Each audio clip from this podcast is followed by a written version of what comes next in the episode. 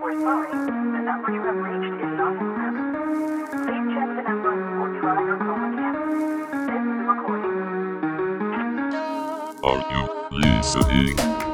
Hello there. I'm Darius, And I'm Sam. and welcome to the Oxfordshire Youth Podcast. This podcast is by young people, for young people, just to talk about the things that we care about. We're here to give you a voice, whether that's the voice of your creativity, your professionalism, or just something that you're doing that you feel needs to be spoken about. And if you want to get in touch and actually get on this podcast, you really can. We don't bite.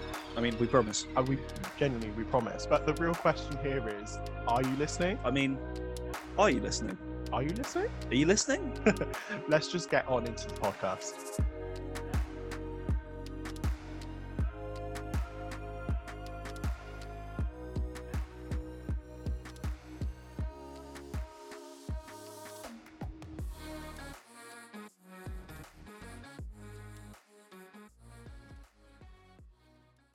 Good morning, good evening, good afternoon, and welcome to another episode of the Oxfordshire Youth Podcast. Today, we're talking about love in the time of COVID 19, or rather just relationships in general. I'm joined by two really good friends, Taya and Christian from the Oxfordshire Youth Committee, and they're here to join me in a conversation about relationships in the time of lockdown. So, Taya, why don't you tell me a bit about yourself, how you're involved in Oxfordshire Youth, and why you're here today? Yeah, so my name's Taya, and I'm involved with Oxfordshire Youth via the Oxfordshire Youth Awards Committee. And then um, I heard about this podcast opportunity via that uh, and really wanted to get involved because I thought it was really good.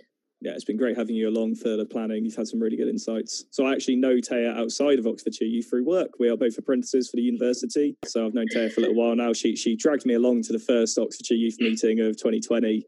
And I've kind of just got stuck since then. So no, thank you to I Taya, uh. Christian. Yeah, it's it's been a hook since. Uh, hello, I am Christian. I am a part of the Voice Committee and the Youth Force Committee as well.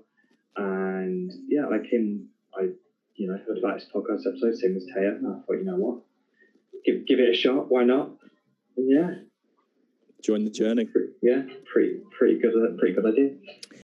I, I feel I, I've got to admit I feel slightly bare today. I'm missing my right hand. I'm missing Darius, and I'm I'm I'm, I'm filling I'm filling to match his level of energy, which I feel like I'm never going to quite be able to manage. So if you if you see me stumbling over a certain line, it's because I'm trying to beat the optimism, beat the enthusiasm. I don't think I'll ever quite manage it though. So lockdown, relationships. Lockdown's basically over at this point. Uh, if you believe the government. Uh, oops. Um, but no, things are easing. We're able to see each other again. We're able to meet up with friends, boyfriends, girlfriends, partners, and everything in between. How are we feeling about relationships in general in lockdown? It's it's been a, a- a- an interesting four or five months in terms of uh, part uh, the the paths that relationships have taken. Some have um, you know excelled in a time of space from each other. Some have uh, gone off a cliff. Um, and then there's obviously the thousands in between that have just kind of carried on as uh, normal. And that's that's friendships as well. That's relationships with parents. I know if you're living at home, uh, relationships with parents they might be a bit strenuous, being locked in together. I mean, uh, my family we normally do a lodge holiday.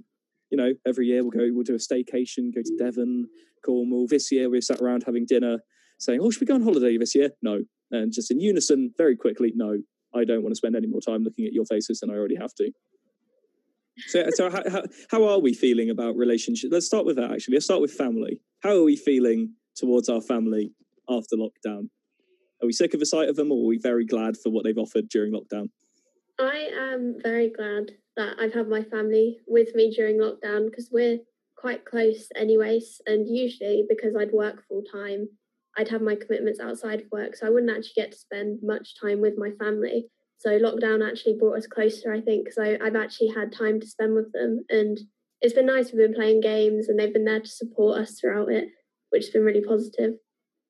Gosh, you're right for some. No, no I'm joking. it's uh, yeah, I think so. There's obviously different families that re- reacted different ways. I mean, we, we we joke about hating each other a lot, but I think we I think we love each other. I hope so. Yeah, love Well, hate relationship. I think that's the way to describe it. How about how about you, Christian? How have you been dealing? Because you were at college before lockdown, weren't you? Yeah, I was. Yeah, I was at college, so um, I mean, I'll, I'll be getting away from them and work as well. But Yeah. those two kind of ceased to exist for a bit, and our college properly ceased to exist. I'm at home a little bit more. I say that Mm. as of next week. That's a lie, um, kind of. But it it was it's it was all right really because I got to spend time with them that I lost because of like you know past couple of years and all that, and for more Yeah. than just college reasons. Um, but yeah, it was kind. I don't think my parents really enjoyed it too much when my sister and I were almost at each other's throats constantly with the arguments. Yeah, always a fun one. But we can we can run away from our families now. Lockdown is uh, beginning to lift slightly, which means it's not just our daily prescribed walks and cycles that we can do. We can actually go out and meet people. We can, you know, go to parks, sit around in a circle as long as we're one meter, one meter plus now, one meter plus. We can we can go shopping, and now there's the uh, the eat eat out to eat out to save the high street or something. There is a slogan to it, but I can't remember for the life of me. Which means we can go out for that's the one which I couldn't remember. But um, no, we can we can help the high street by going out for meals with friends that are cheaper now. I mean, it seems to be a recurring theme on this podcast that I come on and talk about Nando's, but you can get Nando's dead cheap now. And I mean, McDonald's. I, I've got a McDonald's around the corner, but that's inconsequential. Nando's at half price for me, that's a big one. This is what lockdown has been missing because I don't live anywhere near a Nando's, which means delivery for me was off the table. And I've derailed the podcast on Nando's once again, but here we go. Uh, so, how are we feeling about meeting up with friends? Is there? I know some people have been saying they've got a slight sense of guilt when it comes to meeting up for friends. I, I know some people have family members that they care for who are more at risk. Other people feel like they should be socially distancing more just because you know it's the right thing to do. We are still in the midst of a pandemic. Boris Johnson announced today that there's likely to be a second wave in a couple of weeks. So, is there is do you feel like there's a fear, there's a sense of guilt when it comes to meeting up with friends as a young person? Because you know young people get the stick a lot for kind of breaking rules and all of that jazz. You know what? Um, for me personally, I think it's more of a kind of there's no guilt really towards it, like because I hadn't seen some of my friends since what December, January, most of them. It's just kind of like I got to see him again instead of just talking over Snapchat. So that, but the one thing that really annoyed me was I couldn't give him a hug when I saw him.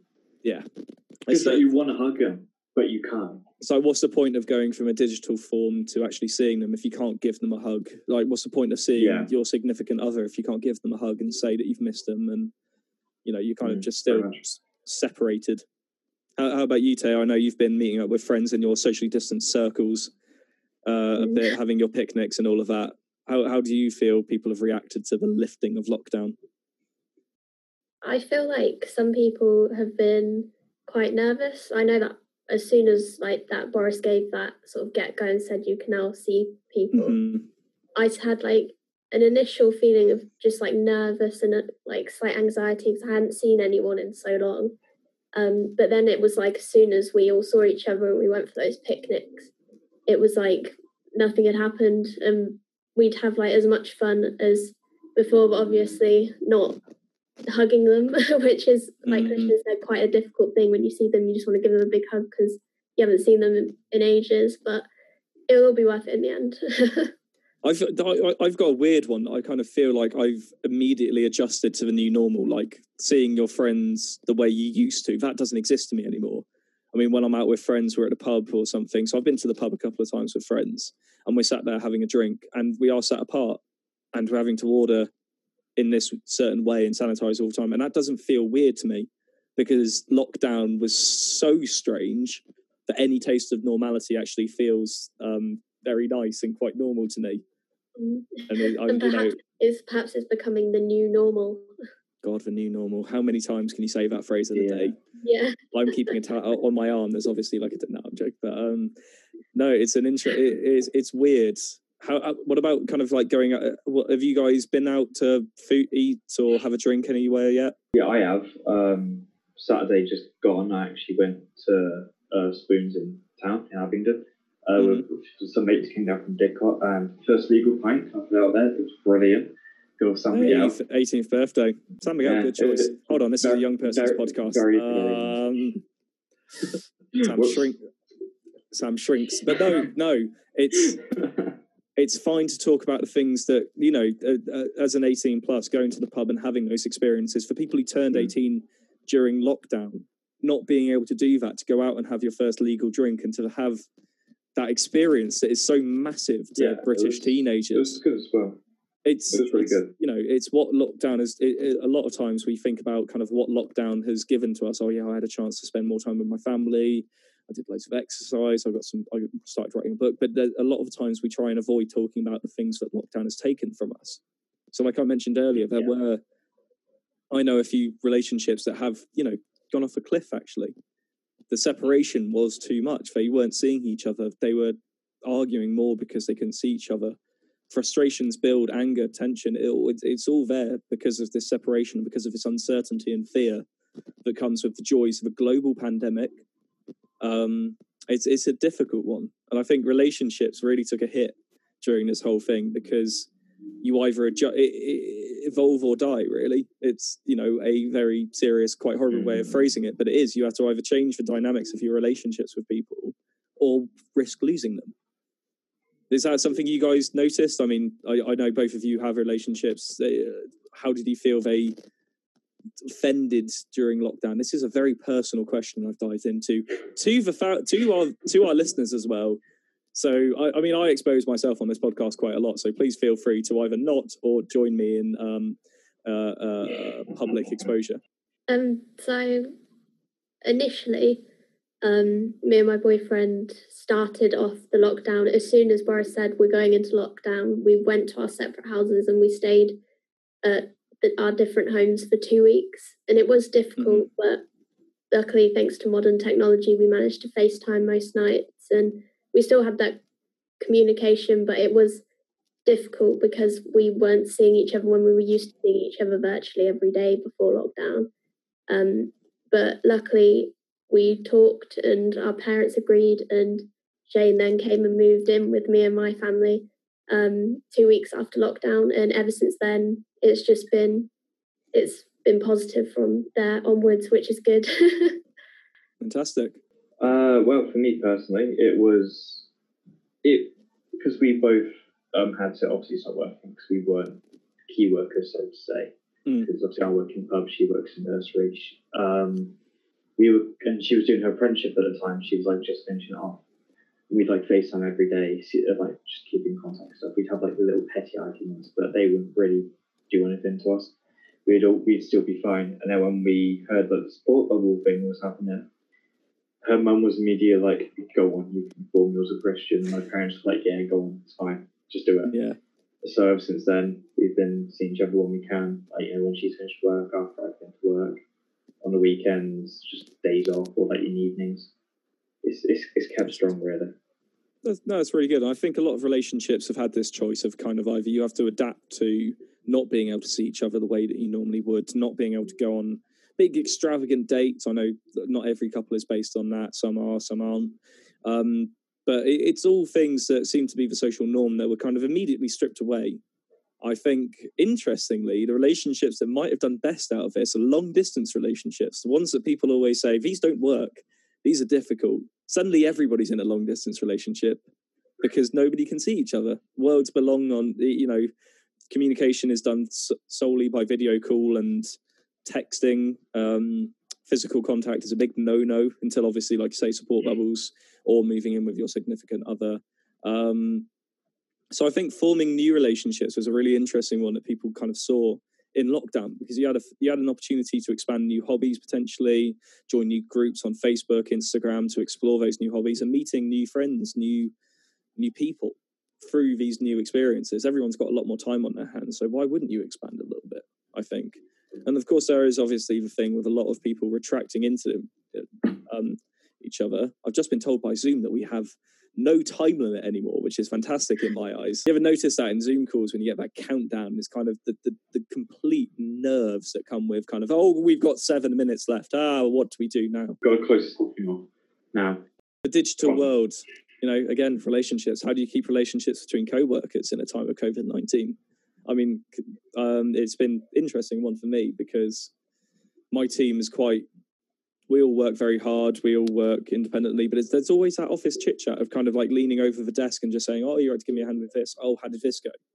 And now you don't have that anymore when it comes to online uh, working on as a team online because you work on your own projects and you occasionally email, you occasionally have a video call, but there's not that kind of instant interaction that you get with being in that situation. I don't know, Tay, if that, uh, how your teams reacted to that.